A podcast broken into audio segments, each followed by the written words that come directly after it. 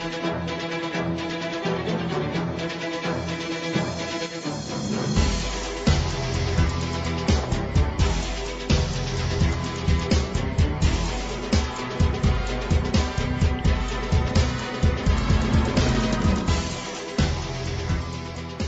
to the NFL Legend Show on the Grueling Truth Sports Network. I'm your host for the NFL Legend Show, Mike Goodpaster, and we have a special guest tonight. Um, was trying to figure out how to introduce him, and I, I don't think by saying former head coach of the Houston Oilers from 1981 through 83 really gets it, and that's why I wanted to have the guy on the show.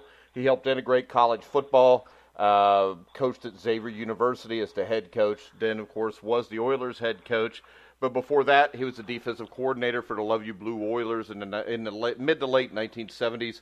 Help me welcome to the show, Ed Biles. How you doing, Coach? I'm doing fine. How you doing? How's the weather up there? Oh, you know how the weather is up here. You lived up here. yeah, that's why I moved to the south. No, no, we've had no, no. You get away from the snow up there. Sometimes you don't. It doesn't. Uh, it doesn't excite you about maybe going back and visiting your friends. No, it doesn't. Yet have some really good friends for that. Um, let's start off. Uh, let's go back to the beginning. I know you were a native of Reading, Ohio. You won a state baseball championship there. You want to talk to everybody a little bit about your life growing up, what sports you played, and what drew you to football? Well, I, uh, for whatever reason, uh, I, I'm not a big guy, but back in those days, uh, little guys could play all sports. It wasn't the size that it was now. Uh, actually, uh, it's going to sound like bragging. I'm not that type of person, but when I was in the uh, sixth grade at Reading High School, uh, they moved me up to the junior high basketball team. So that was quite a thing for a youngster to do at that time. And then uh, eventually, when I got to high school, my freshman year at Reading High School, I played on the state championship baseball team. So obviously, I played baseball for four years at Reading High School. Played on the uh, basketball team made three letters in basketball and uh, was one of the leading scorers in, in the Cincinnati area back in those days. And then uh, same thing with football. Played guard, about 130 pound guard back in those days. My coach said I was the tiniest little guard he ever had, but toughest guy, never was hurt. So anyway, by the end of the year, year I wound up uh, having made 12 letters, and uh, Woody Hayes offered me a scholarship. This is before he went to Ohio State Woody Hayes offered me a scholarship to Miami Ohio. In those days, uh, freshman football and basketball players were not eligible to play on the varsity team. They had separate uh, football and basketball teams, and then the smaller minor sport, tennis, golf, uh, baseball, etc. You could play. So I, actually, my freshman year at Miami University, I played on the freshman uh, football team, uh, freshman basketball team, and on the varsity baseball team. Then I hurt my knee a little bit, and that kind of ended my uh, uh, active playing playing career. So, what drew you to want to be a coach? Well, I think my high school coach, his name was Kenny Powers, he's dead now. I think he was uh, instrumental in me wanting to become coach. this is a funny story. I was raised in the days of the depression back in the, back in those days. I'm 87 years old now, but uh, my grandmother, uh, she uh, you know, come up through the depression. She didn't want me to go into into teaching coaching. She wanted me to uh, go to Cincinnati embalming school and become an undertaker because her theory was people are always going to die. You're always going to have a job. But that wasn't for, that, that wasn't for me. But that was what my grandma theory theory was back in those days. So uh, uh, I decided I wanted to go into coaching, and then after I got hurt, well, I was fortunate. Ara Parseghian was able to well allowed me to start working and coaching when I was in college with the uh, Miami University team back back in those days. So uh, when I graduated, I uh, this is a cute little story people are gonna laugh about. But I graduated in 1953. I became the first football coach they had at uh, Woodward High School in Cincinnati. I was the head football coach, uh, assistant basketball coach, uh, taught four classes, made a big healthy sum of three thousand six hundred dollars. That's pretty good money back then, though, isn't it? Well, it was decent money. That was pretty good, decent. Yeah, you can live on.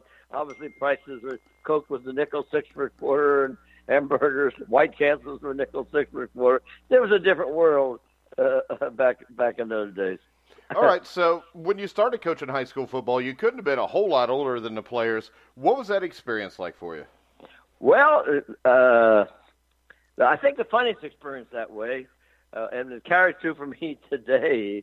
Uh, yeah, I was I wasn't even 21. I was I turned 21 was uh, in that year, and had a gentleman there was a basketball coach named of uh, Sid Friedman, and when I came in, he took me aside as a kind of as a mentor, and he said to me, he said, Ed, now look, you're 20 years old. These high school girls are 16, so not too much younger than you.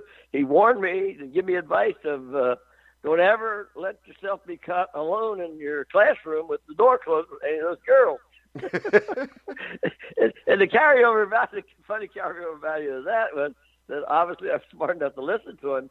But then, uh, shortly thereafter, I became the uh, head freshman football coach at Xavier University, and I was going into young. You know, I was young again, married, but going into homes to recruit these youngsters, and uh, I was about the same age that a lot of the uh, men and women, and I I always made it my point not to learn the, the lady's name. I always would call the man by his name, Jack, whatever his name might be.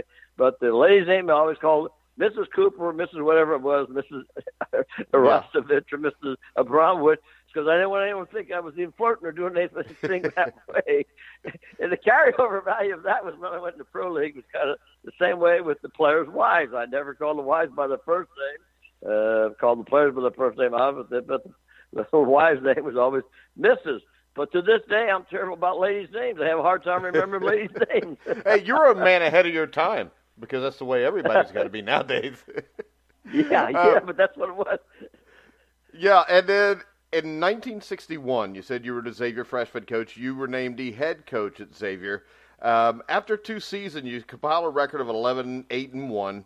You were offered a defensive assistant's role at the University of Notre Dame under Ara Parseghian. Uh, what made you turn that down? Well, I had to make a decision whether I wanted to be a big fish in a little pond or a little fish in a big pond. It's that simple. Basically, if I'd have gone to Notre Dame as assistant coach, I'd have been one of uh, back in those days seven or eight. Now seventeen or eighteen, I'd have been a you know down the line or where I was. I was the head coach, and that's exactly that. Basically, that was my thinking. I decided to stay where, where I was at and uh, be the head coach and see what I could do, go, go from there. That was the real reason I turned that job down. All right. Now, when you get to Xavier coming from the high school role, what do you think were the differences? What was the biggest adjustment to coaching college kids over high school kids? Well, all three levels, a high school, a college, and pros, Mike, are three complete different eras. Uh, it's all football, obviously. At the high school level, you are teaching fundamentals, teaching the youngster how to block, how to tackle, how to carry the football, how to not fumble, all the very fundamental things you are trying to teach a youngster at the high school level. When you move to the college level, it becomes such a recruiting race now.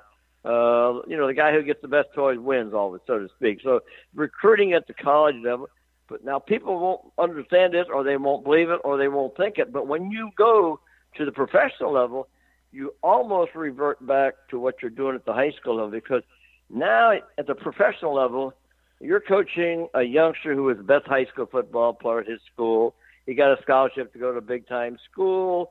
Uh, so he, and obviously he's drafted one of a very few that can be drafted into the NFL. So you're dealing with a guy who knows what football is all about. Now he makes his money gets increases in pay by making Pro Bowl, first, second team, making the playoff, uh, all pro, whatever it might be. So what he wants you to do is make him a better football player. He will respect you, regardless. And again, I was pretty short from my side to be coaching the NFL, but you earn their res- you have to earn the respect of a pro, uh, being a coach in the pro level by teaching them and making them be better football players. Yeah, and when you look at it, you coached high school, you coached college, you coached in the NFL. Um, what gave you the greatest satisfaction out of the three?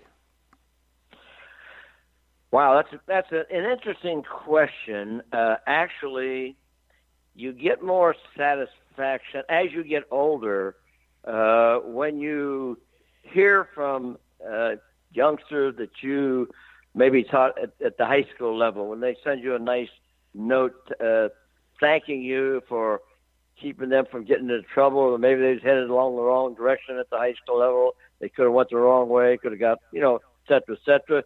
And then all of a sudden, 10, 15, 20 years later, they realize that you had a big influence on their life because you taught them discipline, you taught them to be on time, that the things that they have to do when they start working is be on time, uh, et cetera, et cetera. So you get a lot of satisfaction from that. And the same thing kind of happens at the at the uh, uh, professional professional level. Uh, uh, you get the same college thing that youngsters saying, you know, and you know, I have the a youngster. Uh, and I probably want to get into this a little bit later with you, but as you know, I uh, broke the racial color barrier for black quarterbacks back in the '60s. Well, well, let's go there because that was actually my next question.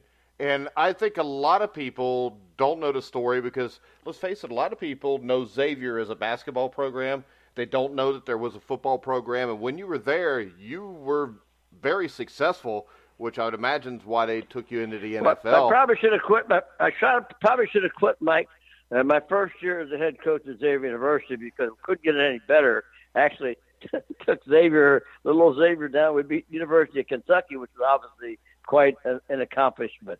Well, getting into what you're talking about, I get the. Uh, this was in the '60s now, different world now, racial-wise than it was now. But I get a call from an Xavier graduate uh, who owned a couple Burger Kings in uh, Miami, Florida. Charlie Krebs was his name. He called me and says, "Coach," he said, uh, "There's a good quarterback down here that uh, nobody's going to give him a scholarship to because he's uh, he's black." He said, "You know, everybody not taking black quarterback, thinking back in those days was they wasn't smart enough, which obviously wasn't true. So I got some films on the on the Carroll, looked at him, could could play, and I gave him a scholarship, and uh, he comes up to Xavier, and he was good. I had a good pitcher and a good catcher. A guy by the name of Danny Abramowitz, who wound up playing for the uh, New Orleans Saints and had some pretty good records for the Saints back in those days. And Carroll, Carroll Williams, my quarterback, we did a lot of short outs and et cetera won some pretty good uh, football games. One comes to my mind, Bo Schembechler, uh, who was a coach at Miami at that time before we went to Michigan. We uh, came from behind and beat them uh, 29 to 28 and won the game.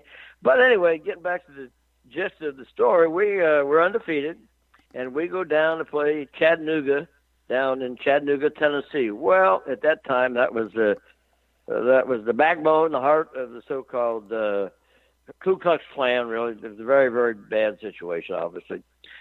And the pregame meal is over, and uh, I'm in my room waiting. To get, I get a knock on the door from the trainer.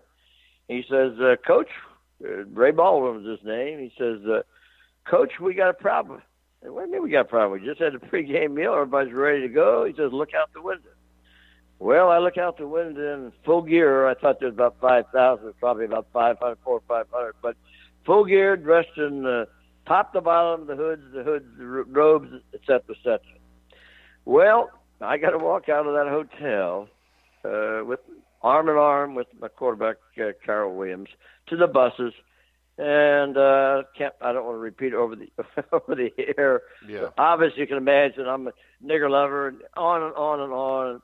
Terrible, terrible, terrible things they were saying to the both of, us. and we're both scared. Quite frankly, we're not sure that uh, they're going to shoot us uh, or maybe kill us, you know, that type of stuff. It was scary, very, very scary situation. But we made it to the bus, made it to the game.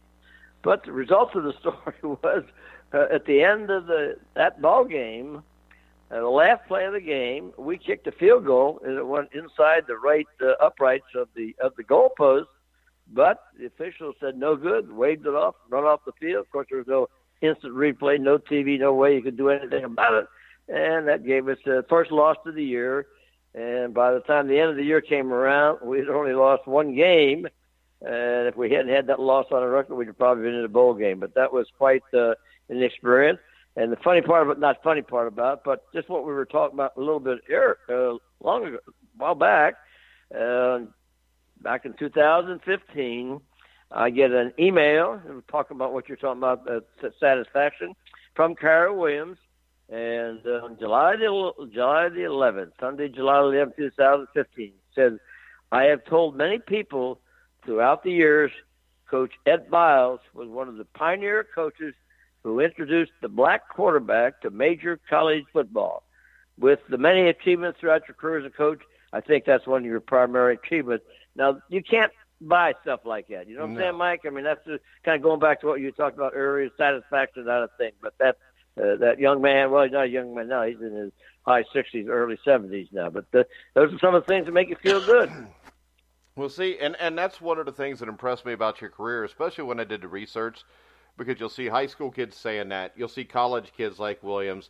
I've talked to guys like Robert Brazile and Mike Stensrud, Greg Bingham, and all of them speak so highly of you. That's what impressed me. It, it seemed that you had the ability to connect, whether it was a 15 year old or whether it was a 30 year old man with a wife and three kids. And I, I think that most coaches anymore probably couldn't do that. And we've seen a ton of college coaches go to the NFL over the last five or six years that don't have that ability. Well, Mike, when you take that step, you have to be uh, very smart about how you approach when you go from the college coaching job professional coaching job. Uh, and I'll go back to when I did that when I went from Xavier University to uh, the New Orleans Saints. I was smart enough maybe to know that I didn't know professional football. So I knew that I needed to learn and know about football. I knew I could coach, but I knew it was going to be an adjustment and a change. And uh, there was a great football player at New Orleans Saints. His name was uh, Doug Atkins, who yeah. was in the Pro Football Hall of Fame. He was actually a uh, talk about a great athlete at University of Tennessee. He was an All-American football player. All-American basketball player and All-American track. Played with the Bears. When I went with the Saints, it was an expansion team, and expansion in those days was completely different than it is now. Those days, the teams would put five guys that, that they knew was at the end of their career was going to be finished, and put them on the uh, roster to be claimed by the uh, by the Saints in that particular case. But anyway, I was smart enough. Don't ask me why, but I was smart enough to went to Doug and I said, "Look, Doug, uh, I don't think I know everything about pro football, uh, you have been playing pro football as long as I've been coaching. Uh, I'd appreciate if you help me. Uh, I said, if you think you see me doing something wrong, don't be afraid to come and tell me that that's not that's the difference between the college level and the professional level. And I think I earned a lot of respect by taking that approach instead of making it look like I thought I knew everything, like a lot of coaches have a tendency to do. Yeah, and, and your first job in the NFL, I think, was given to you by Coach Tom Fears. Uh, you yes. want to talk a little bit about those Saints teams because I, I remember I've interviewed a lot of guys that played with that first Bengals team. It had a lot to do with it, and I've even read before where when the Bengals did the supplemental draft or whatever they called it back then, that they would actually draft players that they found out later. I think one of them had passed away a year before and they didn't even know because the scouting wasn't as advanced as it is today. Uh, you want to talk a little bit about that because I think the Saints when you got there were in what their third year maybe the fourth year?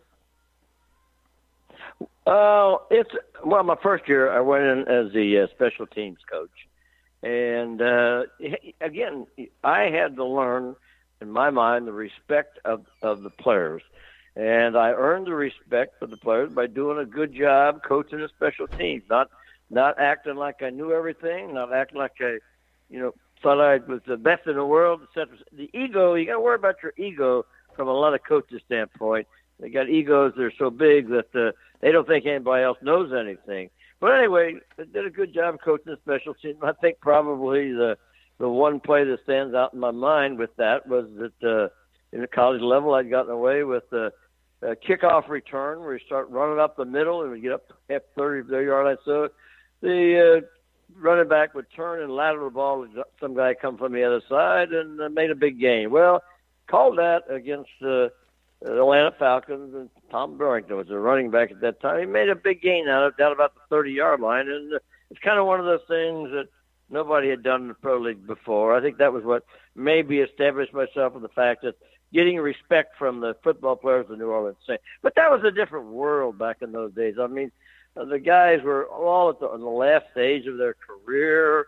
Uh, we played in old Tulane Stadium. We didn't have the fancy Superdome at that time. The money was so completely different what the players made, uh, Mike, back in those days. In fact, my first job in the NFL as special teams coach of the uh, New Orleans Saints, I made fifteen thousand six hundred dollars, and I was glad to get it. That was nice, you know, nice salary. But that's what things was back in those. And the players, you couldn't have uh, all these off-season programs that they have now. You know, they they get, make so much money. They don't have off-season jobs. Back in those days, the players, when the football season was over, had to get jobs to prepare themselves for their future life. So again, you didn't have all these off-season weight training uh, programs that they have now. Yeah, and in your second season with the Saints, I think you guys started off like one five and one. You guys, Coach Fears got terminated. I think all you guys were out with him. You picked up with the Jets, but you want to talk what it was like to be in that situation where you're halfway through the season, it's your life's work, and all of a sudden you find out that you guys have been terminated. well, that was kind of a, strange. You're bringing back some old memories. That was kind of a strange situation. Uh, back in those days, uh, the players almost there was no player salary cap, no no guide that way. So each player, no agents involved, uh, each player negotiated his own contract with the team. He didn't have uh, you know any agents back in those days. But as you negotiated their contracts, the uh, general managers would almost put in the in the contract, you do not tell anybody how much money that you are making. That was just a no-no. They didn't want they didn't want me to know what you were making, and vice versa on on the teams. But we had a quarterback by the name of Billy Kilmer, and Billy Kilmer was dating John Mecom, who was the owner, dating uh, his secretary. and Mecom, for whatever reason, thought that uh, uh, that Billy was getting the information about the contract from from the secretary, and he actually got mad about it and came to Tom Fears and told Tom Fears, "You got to trade him and get rid of him." Well, that was a bad situation. In fact, probably had a big uh, effect on uh, Archie Manning's career because he was coming out of Mississippi. He was going to be our draft choice, but he'd have been a backup, just like Aaron Rodgers did to Brett Favre, but said the good ones can go that way. He'd have been the backup for a couple of years before he stepped in. But the fact that we had to trade Billy Kilmer uh, to Washington was the best thing ever happened to Billy because he went up there and yeah. played behind, uh, I forget his name, but anyway, lengthened Sonny his Jurgensen, career. Wasn't it? Sonny Jurgensen, yeah, he went behind him. And anyway, uh, because of that, Archie had to start, and of course, with not a good team, you get the heck beat out of a quarterback that way, and that's kind of one of the after effects of those type of things. So, uh, but Billy, and I told Billy when I said, "Man, that thing happened to you. You're going to go up there, stay, sit on the bench, and make pretty good salary." yeah, and he eventually ended up being the quarterback in Super Bowl seven, playing for him. Yeah, yeah, yeah. George got hurt or something of that nature back, yeah. back in those days. Yeah. Um, then you get the job with the Jets. So you spent the next two seasons under the leadership of head coach Weeb Ewbank, who'd led the Jets to that miraculous Super Bowl three upset. Um, you want to talk a little bit about Coach Ewbank and working with him? Oh, Coach Ewbank, uh, this is kind of a funny situation too. Uh, Coach Weebanks, uh, Coach Weeb uh, hired me at the Jets and when he retired, I wound up Coach Sid Gillman hired me down here in in Houston, and it was uh, both great coaches. Uh, Weeb was like uh, working for your grandfather. Uh, he would ask you how's your family, all that type of stuff. Thanksgiving Day we would practice in the morning. He'd have Thanksgiving dinner at the stadium for the family, et cetera, et cetera, et cetera. And Sid was, uh, I got to be careful how I say this. Sid couldn't say two words without some words that I don't want to say on the phone, but Sid just was a, a cussing giant, so, so, so to speak. So it was like one extreme to the other. Both of them good coaches, uh, both of them in the Hall of Fame, and incidentally, it's kind of an odd situation. My son, I went to the Hall of Fame for uh, Robert Brazile. and my son said, "Dad," he said, uh, "Do you know that the three coaches that hired you were in the Hall of Fame?" I had no didn't pay attention to that, but Tom Fears is a player who hired me in New Orleans, and then Weeb and Sid uh, hired me in New York. So three coaches in the Hall of Fame were hired. They hired me. It's not enough about me to do that. yeah, and, and when you talk about Sid Gillman, he was one of the great offensive minds in the history of the NFL. Um, you want to talk a little bit about him, his work ethic, and what you learned from him? I think the most important thing I think I learned from Sid was uh, the importance of special teams. Sid was a great offensive-minded football coach. He didn't care much about defense at all. I think sometimes with the defensive coach, we felt like Sid wanted to let him score so he could get the offense back on the field, set offense, offensive record. But he was a great, great offensive mind. But the one thing that I learned back in those days is that the importance of special teams. He really, really, really emphasized uh, special teams. We spent a lot of time on special teams. But he was really a tough, tough, tough old codger back back in those days. We uh, he had taken over here, and they had been one and thirteen, and uh, one and thirteen. And the first uh, first meeting, we're we're sitting in, we're getting ready to practice. In fact, we were practicing Huntsville, Sam Houston State up in up in Texas here, right next to the prison. At the very first meeting, we sit down in, and uh, they talk about uh, you know practice plan, and all of a sudden we come to the part which they call skeleton, which is uh, seven on seven. You, you get most practices. You begin with the individual, then you go into group, and then you go into team. And group consists lots of times of the uh, offensive quarterbacks and receivers and running backs working against the, the defensive linebackers, secondary that they call seven on seven. Well, everybody is very careful. Don't want to get guys hurt, but we they finished practicing. King Hill said, uh, "All right, we're going to have the the uh, skeleton pass thing," and Sid stands up and sits out, and we're going to do it live. nobody does, nobody does it live. Well, every coach there they looked up at Sid and said, "You know, I don't know who said it. One of our coaches said, "Sid, we're going to get guys hurt." Well, I don't want to use the word that he used, but basically it was, "We don't care. They've been so bad. If they get hurt, so what? They can't." So we scrimmaged skeleton live, and he did a he did a Sid was a was a great person and, and, and a great coach, but he was personality was uh, completely different. In fact, uh, he made uh, one of the best trades that didn't get much credit for here.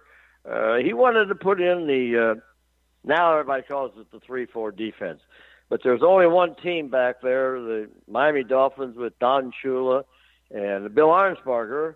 They were the first team to put the three man line in, and they call it the 53 because they didn't have any name to put on it. They had a linebacker named Bob Matheson whose number was 53. So yeah. he uh, call it. Uh, we looked at all the film of that of that, of that team to see uh, how come they were undefeated, et cetera, et cetera, et cetera. And looking at the film, we realized that the key to the three-four defense was you had to have a nose guard, a good nose guard. Yeah. If the center can block the nose guard one-on-one, you can't have that defense. So in looking, we realized that we needed a nose guard. He traded a uh, defensive tackle. I won't mention the guy's name, but he couldn't play to Kansas City and he got Curly Culp and a draft choice.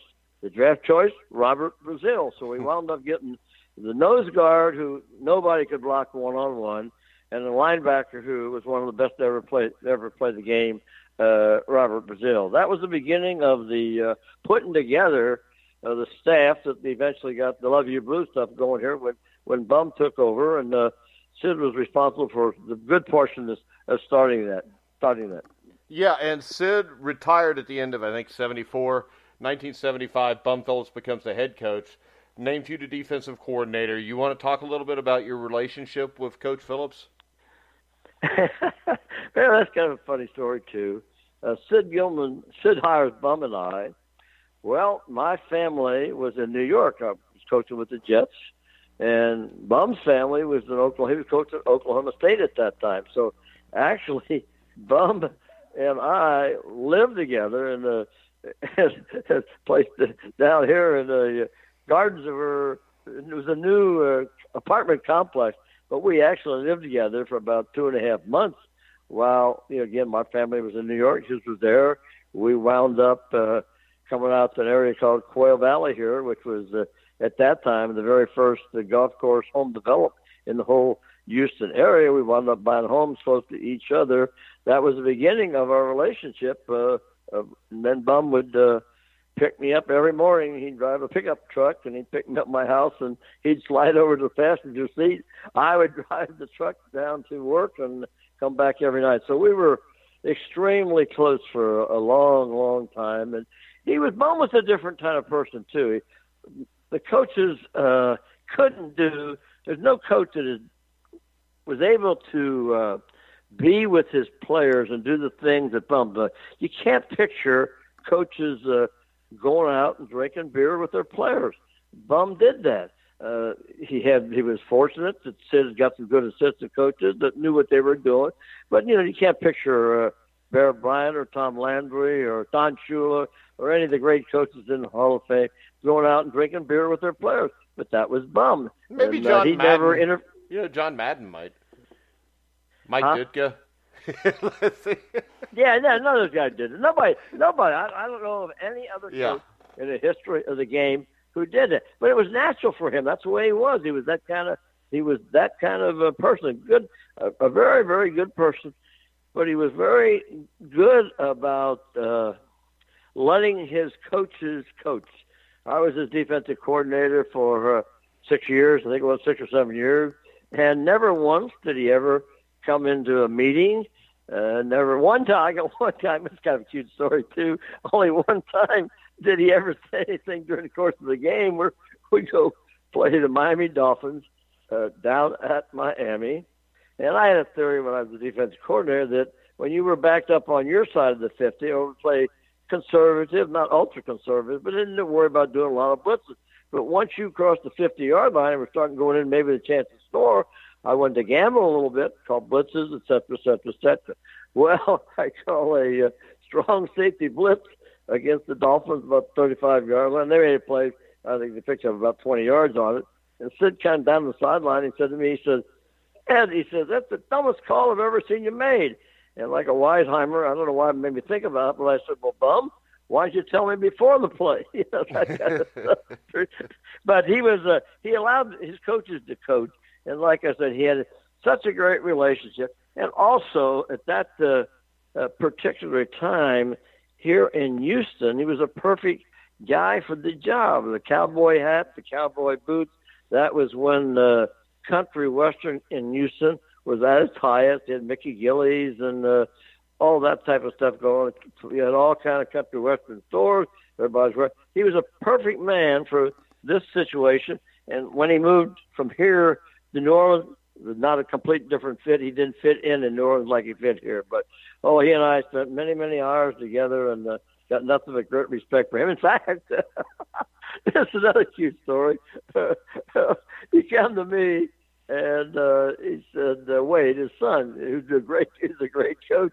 He come to me and he said, uh, Ed, he said, uh, I was a defensive coordinator. He says, I'm thinking about hiring my son Wade uh, as working with the defensive line or linebacker. And I don't know, like a Weisheimer, I said, well, bum, can he coach? You know, he's probably going to hire him anyway. But obviously, he said, yeah. I said, well, don't penalize him because your son, go ahead and hire him. That was the hiring of Wade, Wade Phillips with the- with the Houston Oilers when he first started out. Great. And, and Wade is actually uh, a complete different personality than, than Bum was. Yeah, and, and we'll get to Wade in a minute. So let's see. When we get to 1975, uh, you guys drafted the perfect outside linebacker for what you were doing in Robert Brazile. Uh, Robert's been on this show a multitude of times. He's a great guy. Um, the thing about him is this. When I tell people, you know, I, I, we had him on the show in like 2015, the first year we did this, because I thought he deserved to be in the Hall of Fame. And I would get all these people, even the guy that was the co-host of the show would say, like, "Who's Robert Brazile?" And then there's this Tums neutralizer video that they put out in like the early '80s or the late '70s, and I'd always have them watch it. And the thing that everybody always came back with was this: that looks like Lawrence Taylor. And I yeah, and I think this, you know, Bill Belichick, Bill Parcells get a lot of, you know, accolades for the way they used Lawrence Taylor, but I think they were copying what you guys were doing in Houston from the mid and late 70s. And you want to talk a little bit about that and what Robert Brazile yeah, well, the, the the the only difference was is that the Lawrence Taylor played in New York, and Yeah. they went to the Super Bowl. If we had uh, ever gotten by Pittsburgh, uh, we lost the two the championship games in at Pittsburgh. If we had ever won one of those games and got into the uh, Super Bowl, uh, Robert Brazile would have been recognized exactly the same as uh, Lawrence Taylor. He was every everything that Lawrence Taylor could do. Uh, Robert could do, and Robert was a little bit bigger and faster. But the, the fact that uh, you know we never made it past the Pittsburgh in those games was a deterrent for Robert to getting into the Hall of Fame. He's well deserved being in the Hall of Fame. He is uh, one of the great uh, football players of all time. He was one of the guys that was always out to practice early. He would run and run and run and run all during practice and still was ready to run. Uh, I got nothing but the highest respect in the world. Uh, one of the best football players that uh, that I have coached. And another one of those funny things I didn't realize when we went up to the Hall of Fame, my son reminded me. He said, "Dad," he said, "you realize you're on a staff of uh, 18 guys are in the Hall of Fame." Well, I had no idea. I don't pay attention to that that kind of stuff. But uh, yeah, Robert is a outstanding person. We had a uh, I don't know I don't know that uh, very few times he was so good that uh, he might make a mistake, but he had the the speed to recover and overcome the mistake, and that, that not many football players can do that. If they make a mistake, they get in trouble. But he could overcome that, and uh, he deserves every accolation he gets. All right, 1975, your first year as a defensive coordinator for the Oilers. The Oilers went 10 and 4. I don't think people know this fact. I think the 1975 AFC Central may have been the toughest division in football history because you had the Steelers at 12 and 2. Um, Paul Brown's Cincinnati Bengals were 11 and 3. You guys were 10 and 4. All four losses were to Cincinnati and Pittsburgh, and three of those losses were by less than a touchdown. You guys had to get the feeling that something special was getting ready to happen in Houston. Well, you know, you don't think about that when you're coaching and when you're going through those kind of things. Mike, you're concerned about winning the next football game and concerned with uh, trying to get to that playoff because again, you get a little extra money back in those days. I mean, not much compared to what they're getting now, but you know, if you got to the playoff championship game, if you win, you might get ten thousand extra dollars, which on top of the little bit you was making back in those days was good money. But you had that incentive of wanting to wanting to get to the Super Bowl. And uh, yes, it was unfortunately both Cincinnati and Pittsburgh were very good at that time. We held our own pretty good with uh, with Cincinnati, but we couldn't get by uh, Pittsburgh mainly because of their great defense. Uh, uh, there, well, Bradshaw was another quarterback, and I don't mean this wrong. The Pittsburgh Steelers won beat us because of their defense. In the championship playoff games, Earl Campbell made 54 yards one game and 75 the other. Earl, which was the rock of our offense, uh, Pittsburgh just had too many great players. And, you know, when you're coaching, you don't like it at that particular time. But now, as I look back, I realize that, well, they got about 12 guys in the Hall of Fame. We got four or five. And that was the difference. We couldn't move the ball. What do the things we did to get there uh, we couldn't do that uh, against uh, Pittsburgh. We had some pretty good tips uh, uh against Pittsburgh. It's one of the things that I uh, I'm gonna brag a little bit about myself now, but one of the things that I did as a, uh, defensive uh, coordinator was look for tips uh, that players would give us. And one of the tips on t- uh, Terry Bradshaw, when Terry Bradshaw would back out straight from the center, he was going to either going to throw the ball to the left or to the middle. If he turned coming out, he was going to throw the ball to the right or to the middle.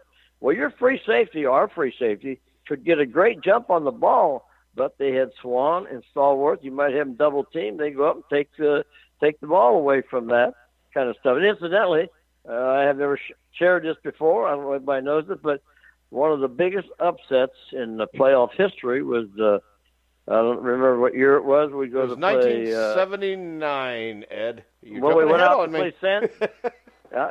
I'm doing what? You're jumping ahead on anyway, me, but it, it's oh, I, well, I'm, I'm it's sorry. one of my favorite games of all time because I think it's the greatest upset of all time. Because to set it up, the week before you guys had played, I think it was Denver in one of the most violent games you'll ever see defensively. You guys win 13 to seven. You lose Kenny yeah. Burrough, Dan Pastorini, Earl Campbell. I, I think they're favored by like 14 points. You got Air Coryell. Yeah, yeah, and then I'll, I'll, let you tell the story from there. But well, go ahead. They were favored by about 16 and a half. We had all the guys hurt that you were talking about. actually, our backup running back, guy named Ron uh, Carpenter, he got off the plane in San Diego on crutches and wound up playing the Yeah, next broken day. foot, wasn't it? Gifford, Gifford Nielsen, our, our backup quarterback, was a starter. Uh, but we, uh, I had spent a lot of time looking for a tell, and, and looking at Dan Fouts, I found out the, that uh, when he came up to the line of scrimmage, if he put uh, both his feet parallel to each other, that they were going to run the ball. And it was 100% correct. So our defensive signal caller, Greg Bingham, he would call Army, Army, Army. Forget the pass, go get the run. Everybody overplay the run. Now, if Dan came up and his feet the staggered, he put his right foot forward, his left foot back, then it was a pass. And the Bingham was the only one who was allowed to do it. Had pretty good discipline on team. Bingham would call Air Force, Air Force, Air Force, that type of stuff, which tells everybody defensive linemen don't worry about the run, go get the quarterback. Defensive backs play pass, don't run about filling up the running game.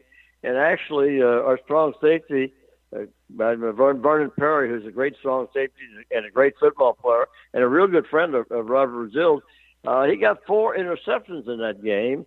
I think it might be a record that still stands, but uh, that was all come about because a lot of extra time is spent looking at uh, films and, on, on the team and trying to figure out tells to help help your football players. Yeah, and the thing about Vernon is, I think in the '77 Grey Cup, which he played in, he intercepted like three passes and won the Grey Cup, and then he picks off the three or four passes in the playoff game, and then I think didn't he get a pick six to start the '79 championship game? Mm, yeah, you may be right. You, you may be you, you may be right. He, he made a lot of, of great of great plays and uh, was an outstanding uh, strong safety. He was a very good strong safety. All Yes. right, so But look- anyway, that was a that, that was probably the that's in the top ten, obviously upsets in uh, playoff game history. I'm sure. Yeah, I, I think it is. I actually wrote two articles in the last five years about it. That's how much I like the game. Um, 1978, you guys drafted Earl Campbell. And offensively, you guys had been a little bit behind. You had Earl Campbell, Dan Pastorini, Thou. I mean, you talked about Rob Carpenter, who was a really good running back, also, Kenny Burrough. So the offense was now catching up to the defense a little bit at least. Still mainly a defensive team. But I think what everybody talks about the greatest Monday night football game of all time, and they were all bringing up that Chiefs Rams 54 to 51 Miami game. Dolphins. Yes, Miami the Miami Dolphins. Dolphins, 1978. I would have been like nine or ten years old. I'm a Cincinnati Bengals fan who was actually singing the "Love You Blue" song by the time that game's over. I mean, Well, that atmosphere, and unfortunately, I didn't become a Houston Oilers fan. I still became. I was still a Bengals fan. I've suffered for that. Well, you live up 40 you years. live up that way. You should. You I know, but I- I- I shouldn't have. No. You, well, you want to talk a little bit that, about that game well, and that, was atmosphere? Well, the atmosphere was, uh, you know, it was a good football game, and I, this is another thing that people don't realize. When you're down on the sidelines coaching, you really, really, really, very rarely do you have any idea about the crowd noise. Your your mind is what's the next play, what's going on. You're not paying any attention to the atmosphere of the crowd. But that particular game and the run with Earl was probably the only time in my coaching career that I ever heard the crowd noise being so loud. And that was the beginning of the so-called Love You Blue uh, Earl Campbell era here in Houston, playing the Dolphins, who was a great football team at that time. And Earl made that great run down the sideline, and the place just went just went completely crazy as he made that run down the sideline. But that was a, a historic moment in uh, Houston Oilers football. Yeah, and we talk about that time in Houston Oilers football. What was the what was the atmosphere around the city during those two or three years? Because it seemed to be electric, and still, even to this day, I mean, there's Facebook group pages just exactly for this team, and I think it was something that you very seldom see the love affair between a team and a city the way you had for a few years with that. Well, the whole thing uh, kind of revolved about uh, that era, which was kind of the uh, country western era time in Houston, Texas. You had Gilley's, the uh, dancing in the country western dance joint. Yeah, you had Urban country, Cowboy with John Travolta and Sissy Spacek. yeah, all that type, all that type of stuff was going on then. And Bum, uh, you know, being the cowboy that he was, he had the cowboy boots and the cowboy hat. He fit right into that atmosphere. Everything really uh, evolved into being a perfect setting, a perfect feeling. And then those two school teachers, two lady school teachers, uh, came up with that uh, that song, "Love You Blue" song. Uh, they got uh, they didn't get the credit for it; someone else took it. But it was two school teachers who came up with that song. That just that atmosphere, uh, just went right into the atmosphere as everything at that particular time. And another thing along those years, uh, we get beat by Pittsburgh, and season is over, and we're we're flying back from Pittsburgh, and uh, the uh, pilot comes on the uh, on the airplane phone and tells everybody that uh, well, when we land, you can't go home. You got to go to the Astrodome. Well, the players, you know, all of us, including the coaches, man, we're we're moaning and groaning about that. I mean, it, you know, the season was over and they're drinking like mad on the plane, and Bum was drinking, and some of the things that was said, he said would probably would have been said if he had had a couple beers in it. But we, and again, none of nobody wanted to go there. We think, oh, there's gonna be 40 people there. You know, that, why do we want to go there? Why do we have to go? Everybody's moaning about. It. Well, we get up, land at the airport, and we get on the buses, and of course, instead of going to the field where our cars were at, we go to the dome. Well, when we came down in the into the uh, Astrodome, and they raised the, uh, you know, the, the the barrier to get in, and man, when we come in there, and that place was packed. I mean, just completely packed. That was another one of those outstanding memories you have where we came down in there and all those people were there. Uh, it was something, but like I said, originally everybody was moaning and groaning. You know, our season was over, we didn't go. But the reactions of the people being so loyal and uh, that whole party atmosphere was just something. Mean, that's something will probably never be duplicated again in any place. Yeah, and if you think about that team in '78, you guys beat the Patriots in New England. Uh, 79, you beat Miami, I think, in Miami in the or no, wait, 78, you beat Miami in Miami. So you guys won three or four road playoff games. The only home game I think you got was against Denver in the 79 wild card. What was it like the Steelers' rivalry with the Oilers?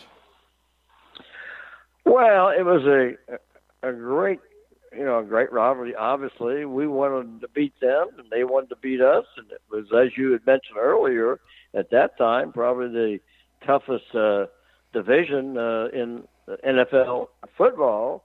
Uh, you know, you don't want to get beat, and if a team is beating you, you, you know, you don't think. Uh, back then, I didn't think about the fact that uh, they had all these Hall of Famers.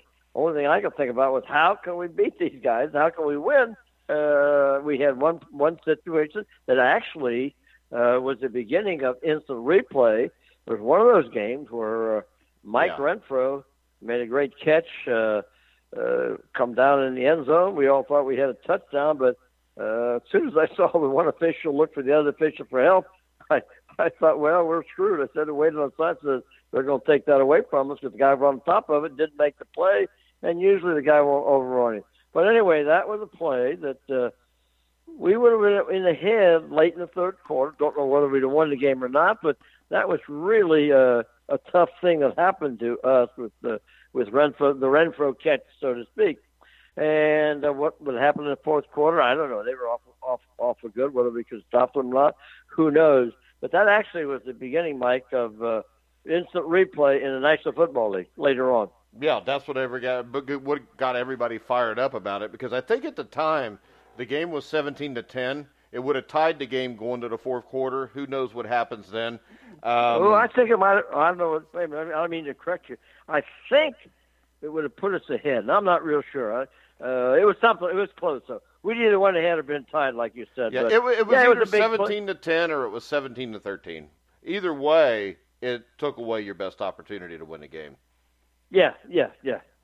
All right. Um, another game in 1979 that sticks out to me that I've really never heard any of these guys talk about, and I've interviewed a lot of them, and I haven't asked. It was the 79 Thanksgiving Day game in Dallas because I think that was the game that really legitimized you guys as a Super Bowl contender and a real threat to Pittsburgh. Just the fact that you could go into Dallas and beat Roger Staubach, Tony Dorsett, and those guys. Yeah, Roger Staubach is. Uh, they talk about. Uh, I'm going to divert a little bit from uh, what the question you asked me.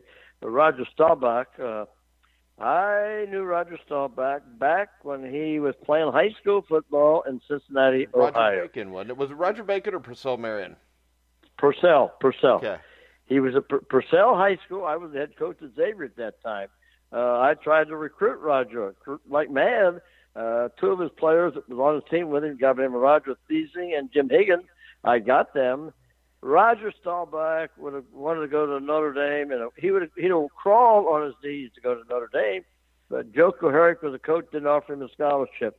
Roger Staubach also the uh, uh, Ohio High School All Star game. Roger didn't start as a quarterback his senior year.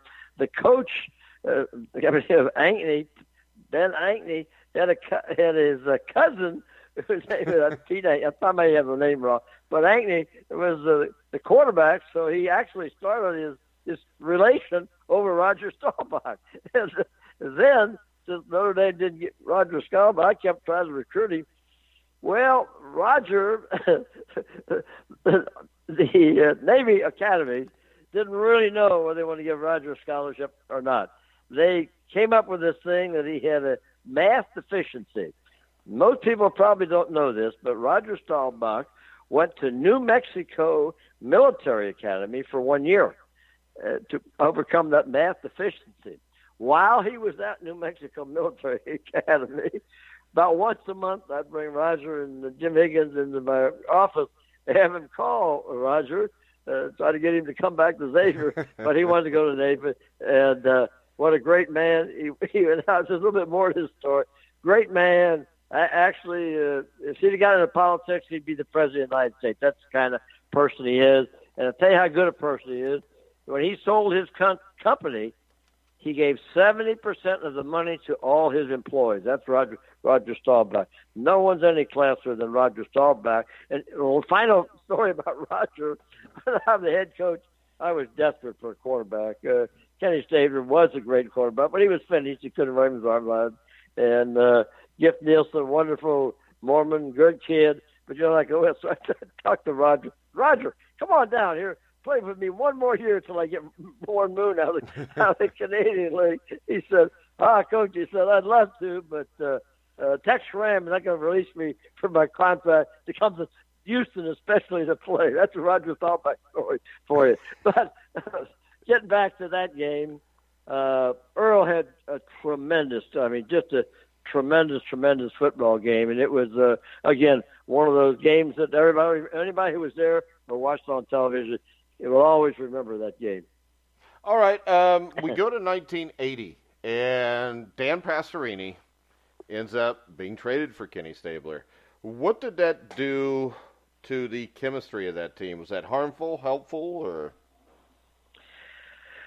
Well, it was uh, probably one of the dumbest things that Bum ever did, and he admitted, I'm not talking behind his back.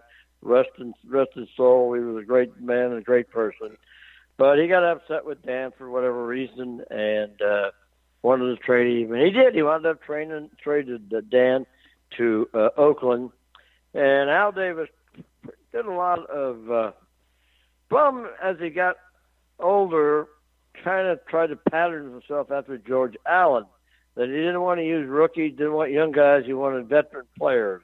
And so he made a, Al Davis took advantage of him. He made a couple trades with Dave Casper and uh, and uh, the uh, Stabler. Gave up a lot of stuff to get them, and they were both they were worse. The problem you have with the press, they don't recognize a great Hall of Fame, going to be a Hall of Fame guy, is at the end of his career. Yeah. Teams that have that problem, the the players talk like they was when they were at the peak of their career. The media guys, in most cases, uh, talk about it as they would, not as they are now. And that becomes a tough situation from a coaching standpoint. And uh, some just overdid a little bit of bringing in old guys. Yeah, and actually, you ended up being the one that paid for that later on, but we'll talk about that in a minute. Um, yeah. At the end of 1980, you guys get beat by that same Oakland Raiders, 27 to 10 in Oakland. Was there any indication that Bum's job might have been on the line going into that game? No, no, none whatsoever. Uh, none, none of us even thought about anything that way. Uh, actually, when we come back from that game, I don't think uh, anybody had any indication uh, that that was going to happen. Actually, we had a strange situation uh, with the Houston Oilers. Uh, Bud Adams had hired a general manager named Ladd Herzig, uh, who was an accountant. Uh, he came here. He was working for uh, Arthur Andersen in Cleveland, Ohio, and uh, Art Modell recommended he wanted to get into football, and Bud Hardy, and he was a very, very, very, very smart money man. He made Bud Adams tremendous amount of money, and all Bum had Bud had like uh, 18 businesses, and he straightened lots of things out. Uh, he threatened to move the team from uh, Houston to uh, Jacksonville, Florida, and that was when Jacksonville didn't have a team. They're looking for a team uh, to make to keep him from doing that. The uh, Herzig uh, manipulated the city into turn out the old scoreboard, the great scoreboard, more part to the tune of about a million and a half dollars a year. So Herzig made Bud a lot of money, but he wanted to get into football, so uh, Bud made him the general manager, and uh, Bum and Ladd was like oil and water. They didn't mix very well. That that kind of stuff, and uh, there was a lot of behind the scenes things that uh, went on back then that caused Bum to get mad, get upset, and get himself fired. Wanted to get out of here, and he had the job uh, with New Orleans in his back pocket. All right. So when you get that job, I mean, Bum was your friend. How difficult was it for you to take that job? Was it difficult at all, or is it an NFL coaching job? You got to do what you got to do. That's just how it is, or? Well, Mike, after that was if I'd known now uh, what I know then, I'd have been a different. I'd have had a different approach to the job. But back then, there was a 28 head football coaching job in the entire world. Now, a guy of my background, I wasn't an all-pro football player, et cetera, et cetera. When a job like that is offered to you, boy, it's awful hard. It would have been awful hard to say no, turn it down. It's not a good job. You know, you don't know whether you're going to ever get that opportunity again. So yeah. it was easy for me to accept the job. Uh, and, uh, you know, there's a lot of problems, and I don't sound like I'm making excuses, but I don't want it to be, be that way. The first year as a head coach, uh, we didn't have a first round draft choice. Uh, we didn't have a second round draft choice. It was all given up for Casper and Saban and trade. So I didn't have a draft choice to the third round. The receiver named Mike Holston. The next two years, I did what was right for the organization. Uh, probably not right for me, but right for the organization. My next two first round draft choices were Mike Munchak and Bruce Matthews, who are now in the Football Hall yeah, of Fame. Two all-time so when you draft greats. people like when they when you draft people like that, it takes two or three years before they become great in the in the NFL. So I rebuilding the rebuilding the squad. I was doing what was right for the team. Probably not was right for my uh, favorite. In fact, Tom Landry, when I resigned, a wonderful person, sent me one of the nicest letters when I resigned. He he he went through a situation in Dallas where he was one and thirteen and one and thirteen, and they renewed his contract. You know the rest of the story about him, but he realized the that type of thing. He sent me a nice letter telling me that you know I was doing the right thing, did the right thing, but you don't always get to finish uh, what you start. But like I said, how can I turn down the job, even knowing it was a tough situation, just almost impossible to do. And again, I'll go right back to stories I haven't probably told publicly to many people uh, hiring the coaching staff. Well, Yep. my first choice for uh, for my defensive coordinator was Dick LeBeau. You know who Dick LeBeau is? Great coach. You had Uh, Chuck Studley on yeah. that staff too, didn't you? Well, Dick LeBeau. Let me tell a story about Dick LeBeau. Uh, he had been passed over for the head job at the Bengals. I get hold of him. I fly him. I interviewed him. We talked. Um, and make a long story short, he was very interested in coming. Uh, he told me he would. He goes back, and Paul Brown gave him a ten thousand dollar raise. Well, he calls me and he says, Ed, he said, uh, uh, I'm not playing you against the Bengals or against Paul Brown. He said, he has given me a ten thousand dollars. If you can rent, if you can match that, I'll be there. Well, the general manager wouldn't give me ten thousand dollars to hire Dick LeBeau. Uh, this is tell you about front office and people. The next choice at that particular time was a guy by the name of Woody Widenhofer, who yeah. was the uh, defensive coordinator of the Pittsburgh Steelers. Well, I had known Woody from days of coaching at Dayton and all those places around there, and I also heard he was involved in a divorce. So I called Woody. I said, uh, Woody, uh, how about coming down and visiting? Interested in getting out of Pittsburgh. Anyway, he comes down, he visits, and uh, and his answer to me was, you know, when I said, you want to get out of Pittsburgh, involved in the divorce? Yeah, coach, I want to get away from that bitch. You, you can appreciate that. So anyway, the same scenario. He goes back, and the Rooneys give him uh, an eight thousand dollar raise. He says, Ed, I'm not playing you against them. If you can match the eight thousand dollar raise, I'll be there. Well, general manager, who was tight with the money, wouldn't give me eight thousand dollars to Woody Widenhofer. That's what you go through in situations with front office. And quite frankly, I think Green Bay is going is going through somewhat of that right now with their situation. Two years ago, they lost a, a good man in the front office uh, who went to Cleveland and has now got Cleveland on the rebound. Uh, Teddy Thompson has kind of retire. Uh, they also uh, lost when he went to Cleveland, and I don't know the guy's name, but he hired some of their scouts away from Green Bay. Green Bay's draft the last couple of years, and their team uh, scouting and coaching is not what it used to be a few years ago.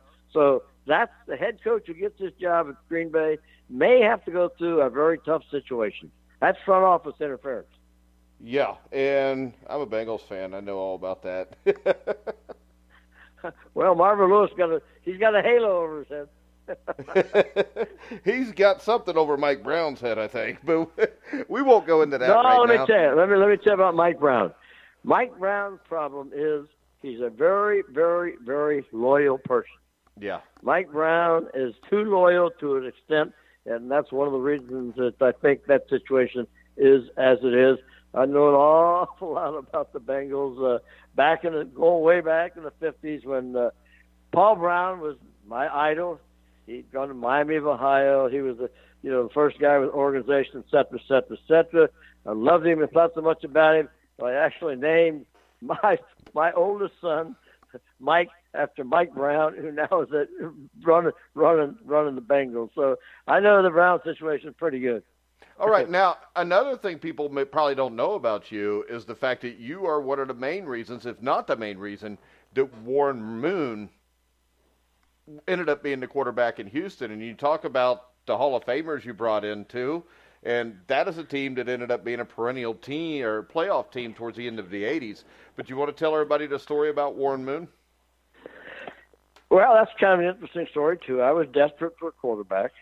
Uh, Mike Holovak, who was uh, my uh, my personnel man at that time, gets a call from Leigh Steinberg. Talks about Warren Moon wanting to get out of Canada. So, make a long story short, I arranged to uh, East-West football game. Uh, I fly out to California, and right across the street from the airport out there is a restaurant called Olive Garden. I met with Warren Moon then and uh, we had great, you know, good meeting, good thing. And it's kind of funny story too.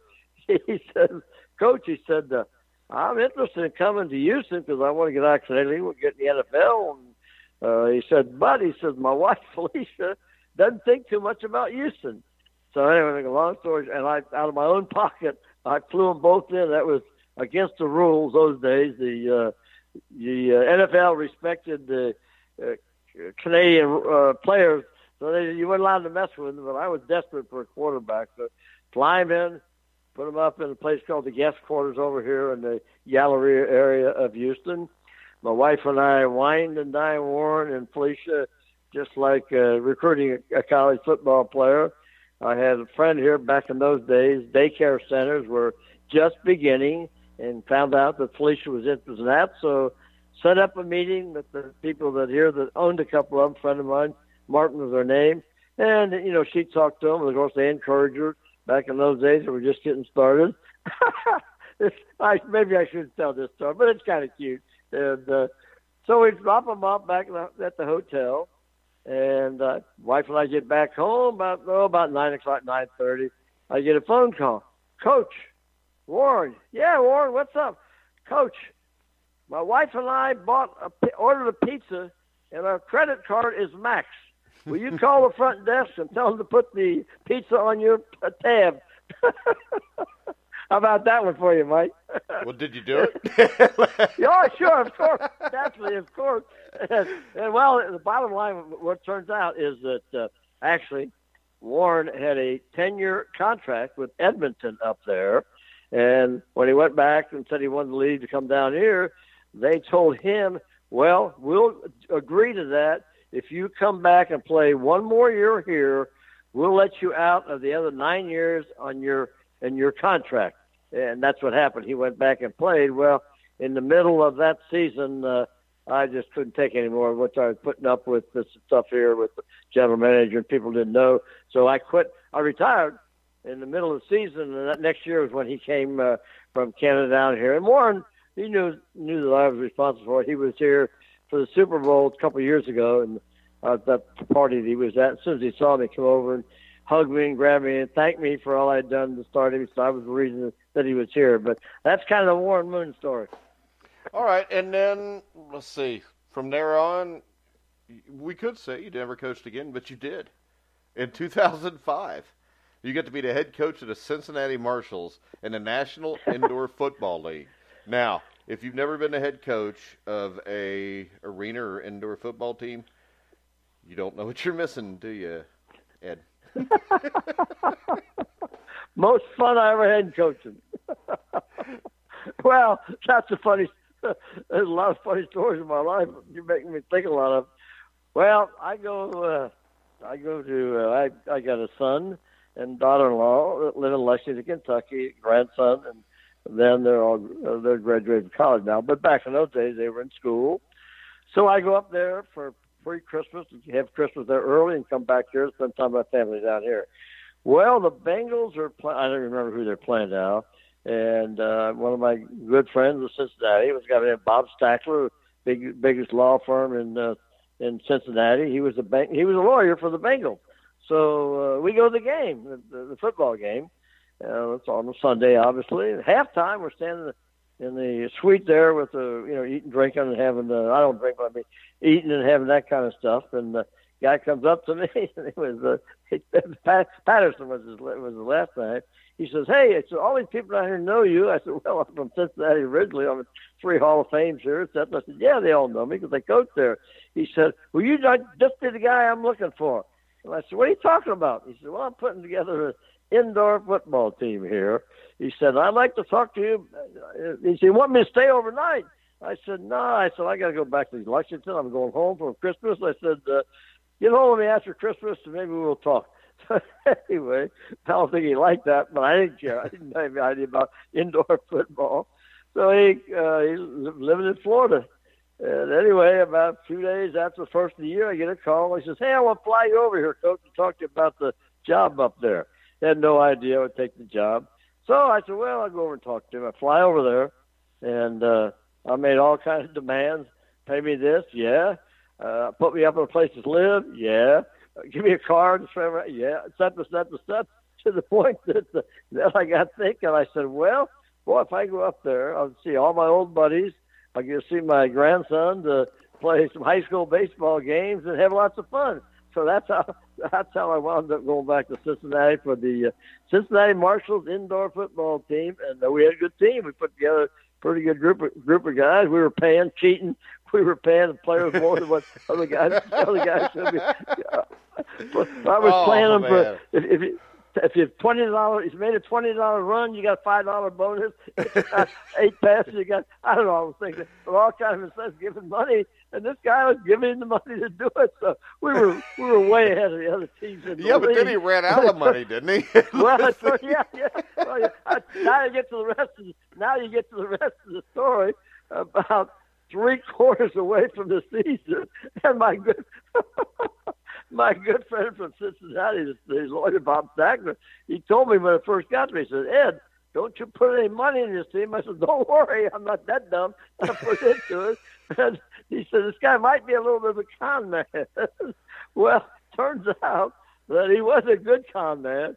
He, he beat the uh, U.S. Bank, I think it was up there, um, one of the banks up there, about $400,000 uh, before they finally caught up with him. But uh, I had been forewarned, so this is funny too. I get my paycheck on Friday at 2 o'clock. 2.15, I would go across the river to the bank, cash it, take that cash, and uh, I had a good friend lived up in Reading, Ohio, Dino Harlemos. anyway, I give the cash to him. I said, put this in your checking account. When I go back to Texas, send me a check for them. That's how. Oh man, man, it was a great experience. Had a lot of good players, good plans. Uh, we had a good football team. We were in first place until about yeah. two weeks before the end of the season when the uh, the bank fell apart. and uh, I said, "Goodbye, I'm out of here. I'm not part of this." Right, you, you had, didn't you have Brett? Wasn't Brett Dietz your quarterback on that team? Who? Brett Dietz. Yeah, yeah, yeah, yeah. Uh, yeah, because he ended up. I think he played in the main arena league for like a decade after that. He was a good quarterback. Oh yeah, yeah. He was. Well, you, that's kind of a funny story too. Trying to think of the guy the, the big old fat guy who played at University of Kentucky, uh, never made it in, in the uh, NFL. Uh, well, don't, you, don't call him the big old fat guy. I coached Jared Lorenzen, remember? Who? What's his name? Jared Lorenzen. I guess that's what it. But anyway, yeah. Uh, Patterson, the guy, well, he wanted to get him, and he was going to pay him all kind of money. I said, Patterson, I said, this other guy is a better quarterback. I finally, well, he he had uh, my understanding was I make all the decisions football wise. Obviously, I had that. So finally, he you know I convinced him to let that guy go play someplace else. The Dietz was a better quarterback. It, it cost him a lot less money for Dietz than it did the, did the guy you're talking about. I'm, you got me laughing so much now I'm crying. we'll see. That was funny. I, I, I got to do that because every day I, we're going to have to have you on Survive in Advance. It's our daily show at noon. I do with Steve Risley. Uh, this is my question, Ed. Have you ever heard the name Steve Risley? Some reason it thinks I have, but I don't really. It's not striking the light bulb. Okay, good. I, I just I like to ask people that because Steve has a rather large ego because he played on the 1981 Indiana Hoosiers that won it all, and then he likes to brag about being in the Indiana Basketball Hall of Fame. But we'll have to have you on sometime because he brings tears to my eyes every day at noon. So, do, well, do you? Hey, do you go ahead. Go ahead. No, you go ahead. Uh, do you follow the NFL today? Oh, of course. Sure. Sure. Okay. Oh, well, yeah. see, I, I like yeah. Robert Brazile. I've asked you before. You want to come on top of it? He said, "I don't even watch it now." So there are some that don't. No, I follow. Oh, I follow it. Uh, you know, I'm, I'm here in Houston. You got the Texans who are doing a great job this year. Yeah, it's been my life. The sports has been my life. Uh, it always will be. Yeah, I follow them very closely. Follow everybody pretty closely. And, uh, heck, I even play fantasy football with a bunch of my my sons and friends around here in fantasy football well, what, what we'll have to do is this. Every Friday, we have a guest picker on to pick the NFL games. If you want, next Friday, you can come on at noon and pick the games with me and Steve. okay, that's the you, just the winner, or you got to pick the points. Uh, no, you just got to pick the winner. We don't do the point spread thing because that scares a lot. Oh, of that's it. Oh, uh, you can't beat me, you two guys. That's too simple. Oh, there we go. and, and I know Steve's listening. Because Steve, you know, gave me a big fuck you since I talked shit about him. so I I know Steve will be up for that. So we'll, well you do two that. guys are amateurs, man. Hey, now wait a minute. I don't want it to be unfair. I don't want to embarrass you two. I mean, you're two amateurs, and I'm a pro. Oh, here we go. I, hey, you got to remember, I you only coached indoor football for like two years. I lived it for five. but what's in what? Well, tell me. Wait, time out now. Tell me the relationship between indoor football and NFL football. There is absolutely none. that's, that's what I'm kidding you about. Right? That's, what, that's what I'm kidding you about. Mike. Well, see, and Risley, Risley's just a college basketball guy, so and, and he's from Indiana, so he just picks the Colts every week. Well, that's see, basketball. No, no, tell him that that's an immoral sport, basketball. Hey, will you tell him right now because I know he's listening, so go ahead.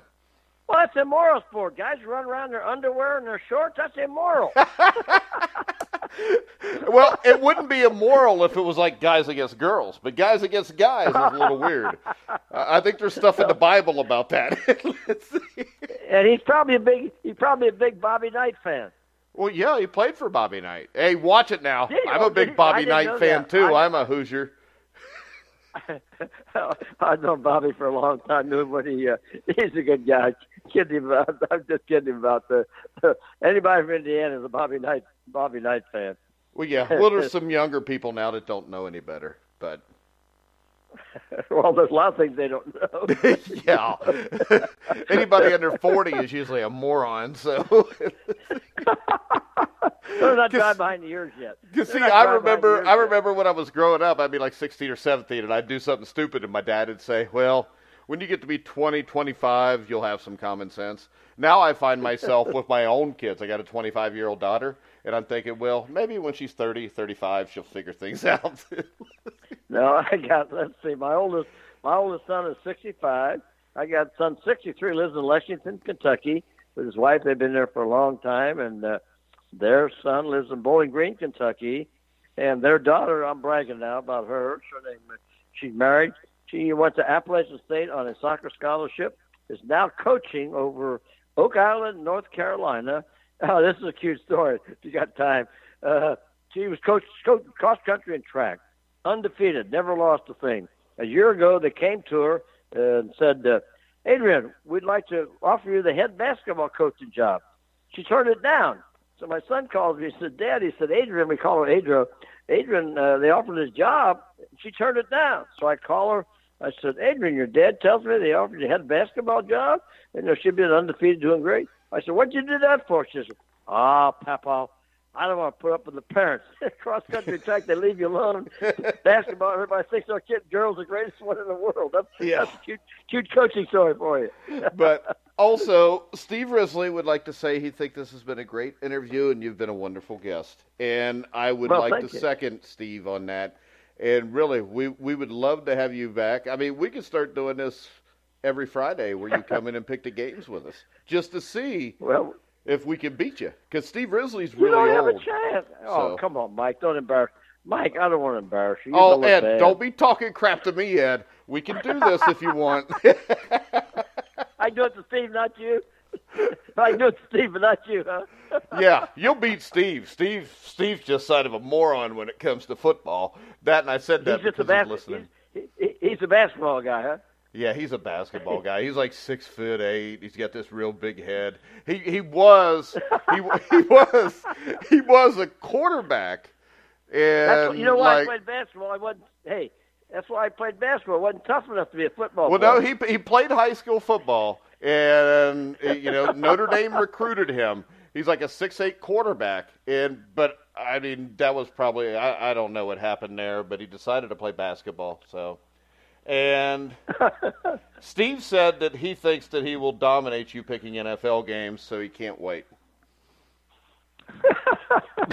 tell him not. Tell him, tell him not to bet because you know I don't want a poor guy wanting to put food on the table for his family. If he bets, he's going to lose. He won't be able to feed his family. well, I, I would say this. I, I think starting. Hey, after you've talked all this crap, I'm going to bump my guest on Friday, and you're going to come on Friday and pick the games with us, and we're going to go through the rest of the year if you want, and we're going to see who wins. okay, we'll have some fun. all right. So, hey, I want to thank you again, Ed. I, I can tell you, two years ago I sent you a message. You ignored me. A year ago I sent Oh, you really? a message. You ignored me, Ed. You hurt my feelings because I, I knew about the integrating college football. You were with Bum Phillips, Robert Brazile, who I really think a lot of, Greg Bingham, Mike Stensrud, all these guys. And I'm thinking, why doesn't Ed want to talk to me? Well, Mike, don't you understand? I only talk to big, You only talk to what? Uh, big time people. Oh, come on, Ed. Come on, Ed. You know, I'm, hey, I'm having fun with you, Mike. Roy Don't Firestone doesn't even do interviews anymore. Let's see. Don't take me serious. As I say, I'm serious. I'm kidding all the time. Mike, I'm 87 years old. whatever I got left, I'm going to enjoy. I'm going to have fun. Uh, all this other stuff that's going on in the world now is crazy. People should love each other, get along, and I'm just having lots of fun with it. Enjoyed it very much, Mike. All right, Ed, and we look forward to talking to you Friday. I'll give you a call tomorrow about that, and we'll set it up. And Steve likes to talk a lot of crap Okay. too, but it's all in good fun because we're best friends, Okay. and that's just the way we are. Uh, So, All right, but All right, I guys. look forward to talk. talk.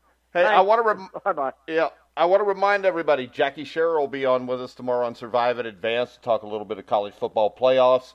Uh, I want to thank Ed again for coming on the show and remind you you can hear all of our shows on iHeartRadio, iTunes, TuneIn, Spreaker, Stitcher. Wherever you find sports podcasts, you'll find The Grueling Truth. So for Ed Biles, I'm Mike Goodpaster. You've been listening to The Grueling Truth, where the legends speak.